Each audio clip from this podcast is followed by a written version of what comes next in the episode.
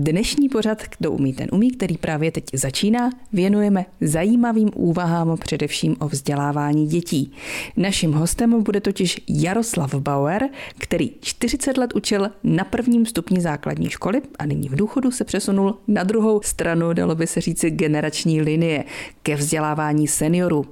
Jaké jsou dnešní děti a byly ty dřívější lepší? Co je největší problém současného vzdělávání a dá se ovlivnit ve škole to, co se třeba špatně děje v rodinách? To jsou otázky, které si budeme v následující hodině klást. Především tu ale půjde o Jaroslava Bauera, učitele, který má ale i řadu jiných zajímavých koníčků. Třeba takzvaný mashing. Pokud nevíte, co to je, dozvíte se, kdo umí, ten umí už za malou chvíli. Příjemný poslech přeje Šárka Rusnáková. Dnešní pořad Kdo umí, ten umí bude patřit Jaroslavu Bauerovi, bývalému učiteli, sběrateli pověstí a člověku, který mi teď sdělil ještě další velmi originální zájem jeho a to je psí spřežení, pane Bauere. Je to tak, ano. E, určitou část svého života jsem a pěknou část života jsem e, se vozil z pejsky, což je skvělá zkušenost. Pojďte nám to trochu popsat, jak to vypadá a jaký to byly pejskové, byly vaši, máte je stále?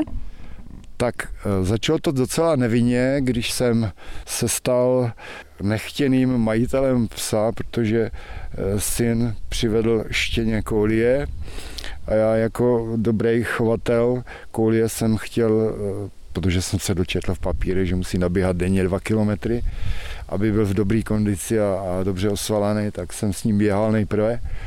Pak mě to trošku přestalo bavit, tak jsem sedl na kolo a jezdil jsem e, s kolem, kdy jsem ho měl připřáhnutý a při cestě jsem narazil na, na člověka, který mě zastavil a říkal, že to je špatně, že by ten pes měl mít e, postroj, přitáhl mě k sobě domů a vysvětlil mi to, nechal mě jeden postroj, no a tím to všechno začalo. Potom jsem si od něj koupil pejska, bílého samojeda, což je úžasný plemeno, většině se smějící pes, oni mají takové zvednutý koutky a arktický špic.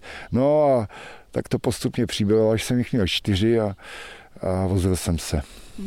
Jak jste se vozil? To je, mě tak někoho směřuje do zimy, ale vy pocházíte z Litomyšle a tady nepředpokládám, že je příliš zasněženo. A my jsme právě taky v okolí Litomyšle. Krásná krajina, dokážu si tady představit, že se dá tady prohánět, ale co ten sníh? Tak krajina je tady opravdu nádherná, je docela členitá, je protkaná různýma cestama, polníma, mezema ale také je pravda to, že se tady sníh zase ne vždycky udrží. Kdo o tom sportu, kterým se říká mashing, něco ví, tak ví, že zároveň se tohle to dá tak trošku obelstít, když se pejsci zapřáhnou do takového vozíčku, buď to jsou to tříkolky nebo čtyřkolky, dá se samozřejmě jezdit na kole nebo na koloběžce, což je mimochodem i závodní disciplína. Opravdu? Na koloběžce se psím spřežením? Ano, je to tak. Kromě toho těch eh, disciplín existuje hodně a doporučuji všem eh, vlastníkům mazlíčku, protože je běh se psem, eh, je chození se psem dlouhodobý, to je třeba dog trekking, to se chodí určitým způsobem, dálkové pochody. Je to všestranně zajímavý sport a pokud se chce někdo hýbat, tak si určitě nějakou disciplínu najde. Účastnil jste se taky nějakých závodů? Ano, každoročně, ale ty pejsci mají samozřejmě určitý požadavky a taky určitý věk, takže v určitém období už nepodávají takový výkon, aby mohli soupeřit s ostatníma. Takže jsem se vozil tak 4-6 let. A vyhrál jste někdy? Tak to jsem tedy nevyhrál, ale obvykle jsem obsadil vždycky nějaké to čtvrté místo, třetí místo, takže jsem se na bednu dostal. Mluvili jsme o tom eh, věku toho pejska. Vy ještě pejsky máte, když třeba nejezdíte nebo jezdíte s nimi stále? Bohužel už je nemám, dožili se krásných 16 let a poslední lídr, vůdce s mečky mi zemřel, ale protože jsem tak strašně tesknil a furt jsem vzpomínal, když jsme jezdili, tak se rodina ustrnula a tajně mě připravili mě dárek a obdarovali mě velice živým psem, takže mám ještě doteďka jako radost s ním, když mohu s ním jezdit na kole. Takže jezdíte na kole s ním stále jako zapřeženého správně už. Ano, ale už tak správně ne, protože se mě stal úraz, kdy jsem se smeknul po trávě i s kolem, takže jsme to odskákali oba dva, ale už mám teďka vedle kola na výložníku ale ono o ty závody vůbec nejde. Totiž to je jenom ta smetana na tom dortu, protože to ježdění s těmi psy, to je úžasný pocit volnosti a svobody. Pokud se eh, někde projíždíte na saních po sněžný plání, po bílém sněhu a slyšíte jenom to dýchání od dychujících psů, který mají úžasnou radost toho, že se můžou pohybovat. To pro ně rozhodně není žádný trápení. Sviští sníh, svítí sluníčko, to je úžasný pocit, který každému přeju, aby si někdy zažil. Máte-li možnost a někdo vám to nabízí, sveste se nad psím spřežením. Stále posloucháte pořád, kdo umí, ten umí věnovaný Jaroslavu Bauerovi. Pane Bauere, vy jste původní profesí učitel, učil jste v Sebranicích u Litomyšle 40 let. Jak jste se vlastně dostal do Sebranice a vy jste z tohoto kraje? Já jsem se narodil v Poličské nemocnici, ale rodiče bydleli v vedlejší vesnici, která se jmenuje Lubná. Původně jsem chtěl být chemik, ale když jsem eh, vystudoval učitelství, tak jsem se vlastně dostal do míst, kde působila moje matka, což jsem bral jako takový určitý závazek. No a tam bohužel jsem, nebo bohudík, jsem tam zůstal celý život. Dá se to porovnávat, eh, protože vy jste přestal učit před třemi lety, to znamená, že ještě současné děti znáte, jaké to bylo dřív a jaké je to teď? Porovnávat je to velmi těžký, protože my máme určitou setrvačnost myšlení a máme svoje představy o tom, jak by to mohlo nebo mělo podle nás a našich zkušeností vypadat. Ale děti se narodily teď, rostou právě teď, v současných okolnostech a možnostech a vyvíjejí se trošku odlišně. My máme jako i pocit nespravedlnosti nebo něčeho, že to je špatně, divně, ale oni prostě všetně svých rodin reagují na situaci, která je a na způsob života. Mrzí nás, že někde v koutě místo toho, aby se hodili, tak stojí u zdi a pípají na telefonu nějaké hry. Ale těžko to můžeme odsoudit, protože to je jejich způsob života. Spíš bychom měli jim nabídnout možnost, jak tohle toho ustrnutí nebo z tohle toho provozování najít cestu ven. Čili doprovázet je, nenařizovat a nezakazovat, ale strnout je sebou. A vy jste učil na prvním stupni základní školy? Ano, učil jsem na prvním stupni základní školy, to znamená v podstatě všechny předměty. Nejméně oblíbeným předmětem byly ruční práce u mě. Ruční práce, jako vy jste je neměl rád, nebo dítě je neměli rády? Ano, situace, kdy vám dítě přinese zašmodrchaný šití, pane učiteli, co s tím mám dělat, tak to je opravdu nezávidění hodný. Dokázal jste zábavně podat i nezábavné předměty, třeba matematika, i když možná na tom prvním stupni ta matematika ještě není tak náročná, řekněme, pro ty děti? Tohle je věc, která je většinou darem. Spousta lidí to vnímá jako určitou rutinu a je také spousta lidí, kteří mají ten zvláštní dar, kdy jsou neustále aktivní, tvůrčí a napadají je nové a nové způsoby. Někdy má člověk takový pocit, že si musí dobré nápady schovat na pozdější, že to znova zužitkuje, ale přijdete časem na to, že jinak se změnili děti, jinak situace a jinak vás napadlo úplně něco jiného. Takže těžko o tom hovořit je faktem to, že vždycky je potřeba do toho vložit kus sebe, svoji invenci a svoji osobnost. Protože děti ač to zní divně, ale potřebují osobu, se kterou by se mohli aspoň částečně stotožnit. Protože s těmi hrdiny z televizí a se seriálu to příliš nejde. Takže učitel opravdu by měl být jako ten vzor. Daří se to současným učitelům podle vás?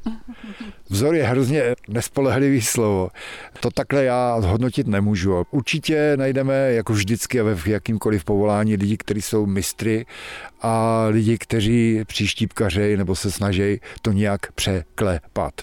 Takže na tohle vám přesně neodpovím. Možná lepší slovo by mohlo být osobnost? Určitě. Je to pravda, že dneska děti ve škole rádi komunikují, protože doma se ty komunikace nenabaží. Většinou žijí s těmi rodiči, ale všichni jsou nějak zaneprázdněni a není to tak, že by spolu seděli, povídali nebo vykonávali nějakou činnost a přitom se bavili, protože něco ruší. Ať je to televize nebo počítačová hra, jsou zavření sami ve svých skořápkách a mezi sebou se nebaví. A když přijdou do školy, tak jednak jim chybí takové ty sociální vazby, kdy se s klukama nebo s holkama škádlej, hádaj, řeší svoje problémy, protože to neznají, tak se to odbývá ve škole.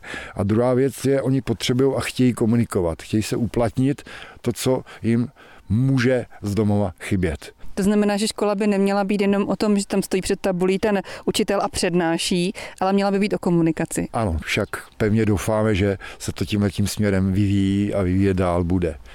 Trošku mě znepokojili ty home office, ten způsob vyučování pomocí počítačů. To si myslím, že je dobrá věc, ale rozhodně to je spíš nouzový řešení. S učitelem Jaroslavem Bauerem si budeme povídat i za chvíli. Pokračuje, kdo umí, ten umí věnované dlouholetému učiteli na prvním stupni základní školy v Sebranicích u Litomyšle Jaroslavu Bauerovi. Před chvílí jsme tu nakousli téma poslání školy a učitelů.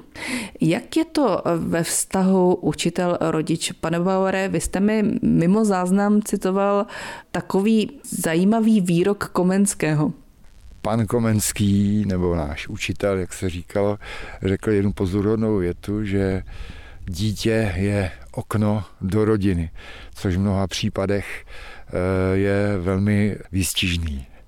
Vy jako vesnický učitel předpokládám, že tam je ta vazba toho učitele na tu rodinu je asi taková jako těsnější, předpokládám. Určitě při porovnání s městem jsou tam jednak rodiny, které mají větší počet dětí, nemají tak dokonalé hmotné zázemí nebo takový luxus, kulturní možnosti, ale daleko pevněji ty rodiny držejí pohromadě.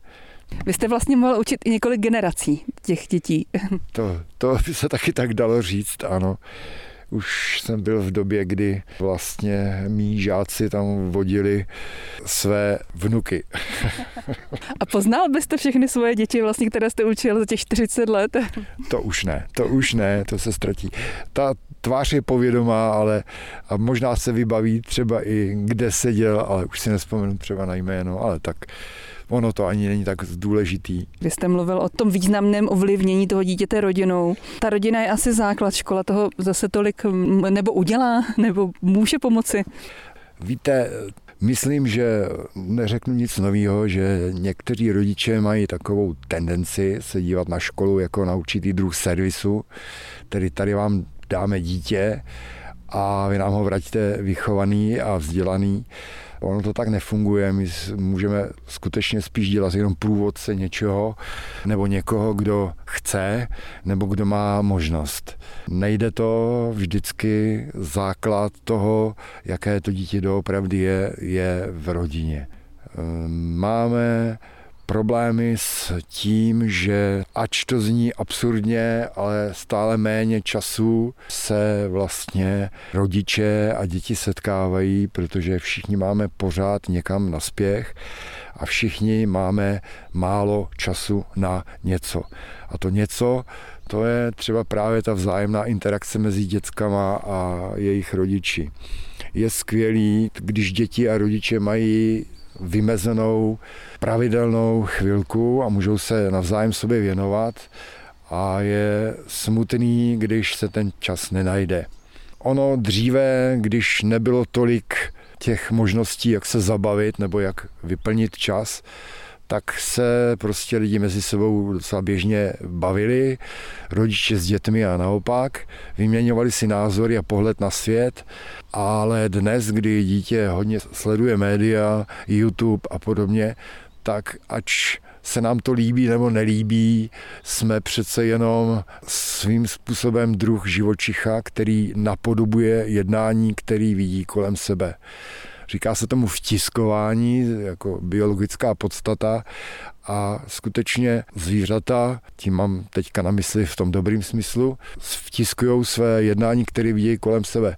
A pak, když dítě sleduje eh, filmy s násilím nebo i kreslený seriály, ve kterých to násilí a nesmrtelnost a tak podobně eh, je všude, tak vlastně může mít pocit, že když někde někam od někud skočí, takže se mu nemůže nic stát, nebo že on je ten hrdina, který tedy poráně vstane a bude pokračovat dál. Pak, když se dítě dostane do tísňové situace nebo do situace, kdy má málo času na rozhodování, tak se ohlásí podvědomí, který sledovalo tyhle ty zajetý reakce a, a dítě to napodobí, i když původně ani rozumově takovou věc nechce udělat. Co tedy s tím? O tom budeme s Jaroslavem Bauerem přemýšlet zase po písničce. Kdo umí, ten umí pokračuje. Stále je tu se mnou učitel Jaroslav Bauer. Před chvílí jsme zmínili nebezpečí násilí a různých nerealistických schopností superhrdinů v televizi.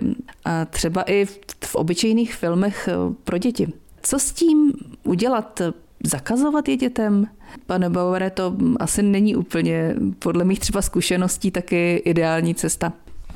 No, to je vždycky velký problém, jestli zakazovat. Ono omezovat jednání je málo kdy produktivní. K takovým věcem by se mělo sahat, až když už žádná cesta jiné nevede.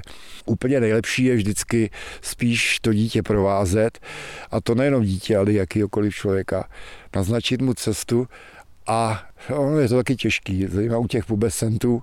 Oni nechtějí radit, ale tam je úplně nejkritičtější jít vlastním vzorem. To znamená, že příliš o tom nepovídat, i když je to potřeba vysvětlit, ale ne se v tom prostě dlouho hňahňat, když to řeknu takovým slovem, nebo to vláčet všemi možnými směry, ale prostě to dělat. Mluvil jsem o tom, že je to v tom tiskování, to dítě se naučí prostě reagovat na nějakou situaci tak, jak to vidělo u rodičů, ani o tom nepřemýšlí ale také bude i nadávat tak, jak to uslyší od těch rodičů. To s tím všechno souvisí. Když se rozčilí třeba nebo když uvidí někoho v zoufalé situaci, takže třeba nebude váhat a půjde mu pomoct místo toho, aby si to natáčelo na mobil. Já jsem pochopila, že ale zase nezavrhujete úplně tu současnou techniku, je to tak? Ta současná technika, to je prostě docela normální vývoj lidské společnosti. Je sice fakt, že vždycky to má nějaký riskantní směr, při představě třeba, že bude blackout a vypnou nám elektriku na několik týdnů. To je asi těžká představa, ale na druhé straně život takový je. Dívali jsme se na televize jako na novinku na automatické pračky a mohl by pokračovat do minulosti, kam až mě to napadne. Prostě to je pokrok a zavrhovat ho to nikdy nejde a nešlo, vždycky si to najde cestu někudy jinudy. Spíš, jak jsem říkal, o tom je dobré to nějakým způsobem korigovat a provázet, protože vy máte tu úžasnou věc, že jste ten dirigent, který můžete sice celou tu hudbu ovlivňovat, ale nemůžete ji sám produkovat. My jsme se tady, pane Bauere, společně potkali nad pověstmi z tohoto kraje. Na základě vaší aktivity i společně s dětmi vznikla taková brožurka pověsti ze Sebranic a z okolí. Proč ty pověsti? Ono se tak jako nabízí samozřejmě, protože tohle je krásný kraj, ty pověsti mm, jsou velmi zajímavé, ale přesto se zeptám, proč. Tak mě vždycky bavilo eh, poslouchání a taky jsem rád vyprávěl a tohleto vypravěčské umění jsem obdivoval, proto vždycky žasnu nad tím, co dokáže vytvořit třeba pan Donutil nebo pan Hrabal, ale Vyprávění, ono je to, jak jsme se o tom bavili, už je věc, která nás provází od jak živá. Byla to jedna z důležitých technik, kterou lidi předávali jednak svoje zážitky, ale i taky informace, protože nebyly učebnice, nebyla žádná média, kterým by se zaznamenaly ty informace, tak se to prostě převyprávělo, eventuálně přespívalo nebo uskutečnilo na nějakým eh, rituálu, obřadu. No a tohle to vypravěčské umění opravdu mizí, protože během své praxe ve škole jsem se setkal s tím, že děti byly naplněny nějakým příběhem nebo událostí, která se jim stala, ale nebyli schopní. Oni nás vybavili poentu a vy jste nevěděla, odkud se to vzalo, kdo, kde, kdy, komu se to stalo. A takže to hodně navazovalo na sloh, který je na stylistiku, kde se učí eh, vytvořit stavbu příběhu. To byla jedna věc. A druhá věc, když jsme v hodinách vlastivědy a literatury narazili na obrozence, tak jsme se bavili o tom, jak někdo sbírá známky a že obrozenci sbírali písničky a pohádky. No a když se potom našlo několik knížek, nebo děti se pochlubili vyprávěčkama, které slyšeli od rodičů, tak už bylo potom docela nasnadně zahrát si na obrozence a nechat zpytovat babičky a své příbuzný eh, různý báchorky a historky, které slyšeli, že bychom to mohli sepsat a po vzoru obrozenců něco takového udělat. A o zbírání pověstí ze Sebranic a okolí si s Jaroslavem Bauerem budu povídat ještě za pár minut. Učitel Jaroslav Bauer z Litomyšle je tu stále s námi v Kdo umí, ten umí. Před chvílí jsme mluvili o jednom jeho počinu, sbírání pověstí ze Sebranic a okolí, což je místo, kde na základní škole 40 let učil. Do tohoto projektu se značením zapojili také školní děti. Jak konkrétně to, pane Bauer, vypadalo? Tak informací bylo hodně, je teda fakt, že většina se překrývala, byli si strašně navzájem podobní, nebo to byly varianty jednoho téhož příběhu, ale o tom to vlastně nebylo, dokonce nešlo ani o tu správnost toho příběhu, protože ta nosná idea nebo ta energie, ta je právě v tom eh, vyprávění, nikoli ve faktografických eh, skutečnostech. Že jo. Čili když to potom děti pozbírali a přinesli, tak jsme si to porovnávali, a protože jsme v té době začínali s tabletovou učebnou jako s novinkou, tak děti velmi ochotně se potom na tabletech pokoušeli sepsat to, co pozbírali, jsme si to rozdělili, sloučili jsme ty příběhy do jednoho, no a děti se pokoušeli sestavit příběh, takže podle té zažité osnovy jsme si vyzkoušeli, jak by se to mělo fabulovat, jak by měly být úvody a tak dále. No. A v celku to proběhlo velice dobře a bylo nám líto výsledky nějak zahodit, takže jsme se domluvili s obecním úřadem, že se stavíme takovou brožurku k výročí rodáků a že teda obecní úřad nám to vytiskne, což se taky stalo. Měli jsme skvělou kreslířku ve třídě a tak tomu nakreslila obrázky a kluci přidali ještě něco z internetu. Oni to graficky upravili, takže výsledek byl velice potěšující. Překvapilo vás něco z toho, co jste se dozvěděl od těch dětí, nebo co jste vůbec netušil, týkající se pověstí? Tak většinou to byly spíš takové místní historky, jednoduché historky, nežli takový ty obecně známý, třeba o tom Vavřínci, Toulovci, Střemošné. Byly to třeba pověsti, které se eh, týkaly, já nevím, křížů nebo stromů. Měli jsme taky eh, i pověsti, které tam v té knížce nejsou. Ohniví mužičci, kteří stěhovali hraniční kameny mezi polema nebo světlušky a zakopaný poklad pod lípou. Mimochodem si vzpomínám, že jsme na to téma dokonce spáchali takovou divadelní hru, respektive muzikohru s písničkama. Byla to pro děti zábava, což mě velmi těšilo. Vy jste mi taky říkal, že jste s dětmi podnikali nějaké takové vlastivědné, historické, objevitelské procházky. To vzniklo na základě té pověsti o Vavřinci Toulovci, protože když jsme eh, hledali materiály, tak jsme chodili po lidech a oni nás odkazovali na různý další lidi a zkazky o tajných chodbách a sklepeních. A tak se postupně vykrystalilo takové jádro. A byla to taková parta dětí, které byly ochotní chodit, vlíst někam do baráku a vyptávat se a fotografovat sklepy a uvažovat o tom, jestli to mohlo někam výst. Lezli jsme po úbočí domělé tvrze toho toulovce a hledali, kde by mohla být jakási tajná chudba nebo kde by mohl být něco zavaleného, zasypaného.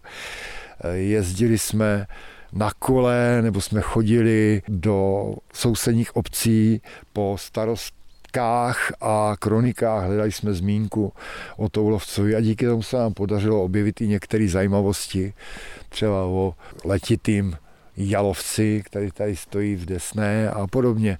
A to jsme taky na konci tohoto pátrání zkusili dát do zpravodaje Sebranic. Navštívili jsme archiv, eh, když jsme bádali po pečetích. Úžasný na tom bylo to, že jednak nás to bavilo a jednak děcka z toho spoustu nachytali a dokázali o tom úžasně vyprávět, takže potom, když jsme někde vystoupili, tak zaníceně mluvili s odborníkama, až jsem žasnul. Velmi mě potěšilo, když jeden chlapec z těch dětí, ten se dokonce začal věnovat archeologii a šel touhle profesionální dráhou. Vy jste po 40 letech eh, učitelování v Sebranicích eh, odešel do důchodu, je to tři roky, ale mm, zase učíte. Učení se tomu dá říct jenom v úvozovkách. Z toho učení je vyřadila chromá ruka po operaci ale i tak jsem se našel cestičku v městě Litomyšl, je univerzita třetího věku a tam vznikla poptávka po kurzu pro seniory na počítačích. Tak to se ukázalo jako docela dobrá volba, protože přišel ten covid, ale do té doby jsme to nestihli, takže se nám ještě nepodařilo tolik toho ty důchodce naučit, ale myslím, že to dobře posloužilo. Takže se eh, bavím tím, že spolu s důchodci trávím pár hodin času a učíme se, co se pomocí počítače všechno dá zvládnout a nebo zjistit nebo s kým komunikovat. Kdo umí, ten umí po písničce pokračuje a já bych navázala na téma našeho povídání s učitelem Jaroslavem Bauerem, které jsme započali před chvílí. On učil 40 let na prvním stupni základní školy a teď se v důchodu přesunul na druhou stranu ke vzdělávání seniorů.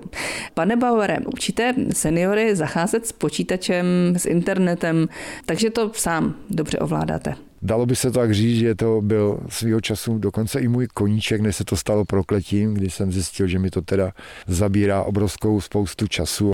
Ale těmhle těm moderním technologiím, jako jsou chytrý telefony a počítače, já svým způsobem fadím, ale je to jako s každým jídlem, nesmíte se toho přejíst, no jinak vám je potom špatně. Jste na sociálních sítích? Nejsem. Mám tam sice účet, ale spíš pro pracovní eh, nebo informační, kdy jsem třeba členem skupiny, která se třeba zabývá cestováním a někam, to schutí čtu, ale že bych tam byl aktivní. Já, teď to možná bude znít naprosto provokativně, ale já ty sociální sítě spíš považuji za určitý způsob eh, toho, že se někdo tak jako falešně sebe realizuje nebo předvádí až někdy exhibicionismus, protože většině případů, když to sledujete delší dobu, tak zjistíte, že ten člověk má nějaký problém, že je v něčem nešťastný, anebo že má nějaký trápení, se kterým si to chce pomocí téhle sociální sítě nějak vyřešit, ujistit se, že to tak není a tak podobně. Takže proto já teda nezveřejňuji žádný fotografie, žádný povídání, občas něco málo, nějaký popřání, ale abych tam dával v šanc svůj život, to teda rozhodně ne. Co ti vaši žáci teď na univerzitě třetího věku eh, mají nějaké povědomí už o těch počítačích, nebo jsou tam úplně začátečníci? Jsou skvělí, to za prvé. Opravdu jsou skvělí. Protože, jak jsem zjistil, jsme si podobní, i když jsme velký nebo malí. Rozdíly mezi nimi jsou obrovský někdo tam skutečně přijde celý nešťastný a ustrašený, že tomu něco udělá, tomu počítači, ale jsou tam lidi, kteří s počítačem pracovali, i když jenom omezeně a chtějí se v tom vylepšit. Zejména třeba v nevím, psaní textu nebo v komunikaci přes Skype, jak se objednává zboží, čemu věřit a nevěřit na internetu protože těch eh, poplašných zpráv, hoaxů a tomu se těžko odolává. Takže jak zjistit, co je pravda? To je důležité právě, protože zrovna důchodci jsou velmi ohrožená skupina v této souvislosti. Jsou hrozně náchylní. No. Jsou vyděšený z každého e-mailu, kterým přijde v angličtině, to je třeba pravda, nebo nevyžádaný pošty, nevědí, jestli mají nebo nemají na to odpovídat ale je to v podstatě jako běžný, jako v obyčejném životě, když vám někdo zastaví v autobuse, začne vás mluvit, tak si můžete vybrat, jestli opravdu s ním chcete nebo nechcete komunikovat, nebo jestli to je už od začátku nějaký švindlíř, jo? nebo má, má nějaký takové úmysly. Když to takhle řeknu zjednodušeně, opravdu. No a s tou pravdou to je opravdu hodně složitý. To není legrace, protože dneska jsou na to týmy specialistů, dobře placených, který vyrábějí takovou tu lehce upravenou pravdu, kterou použijou v něčí prospěch. Z čehož mám docela strach, protože na těch sociálních sítích visí spousta lidí jako na faktografický encyklopedii, ale internet je jak, jako zeď, prostě tam můžete napsat cokoliv, servít je vůl, prostě od všeho možného a může tomu věřit, kdo chce nebo nechce. A já vždycky říkám rodičům, že pustí děti bez dozoru na internet, je to samé jako v Praze po půlnoci je pustí do nějaké uličky, že jo, vykřičený, že prostě neví, co je tam potká a je tam víc nebezpečenství než toho dobrýho. No. Učil jste spoustu let děti na prvním stupni, teď učíte eh, důchodce. Dá se to vůbec porovnávat a je tam třeba nějaká podobnost? Dá, je to ta vazba mezi těma lidma. Nejprve eh, taková nedůvěra, oťukávání a pak, když pochopíte, že, že to většinou já jsem se o to vždycky snažil, aby to bylo určitým způsobem bezhostný a aby to nikoho neohrožovalo, takže aspoň mám ten pocit, že jsem měl vždycky dobrý vztah s dětskama. A tohle to se mi opakuje, takže se mi to vrací i v tomhle věku, že ty lidi jsou vděční za ten vzájemný kontakt i za to, že jim člověk předvede něco. A zase se něco dozvím já novýho. Třeba co se kde dá objednat a koupit na internetu. Říká o učení seniorů na závěr, kdo umí, ten umí, dlouholetý učitel Jaroslav Bauer. Pořad připravila Šárka Rusnáková.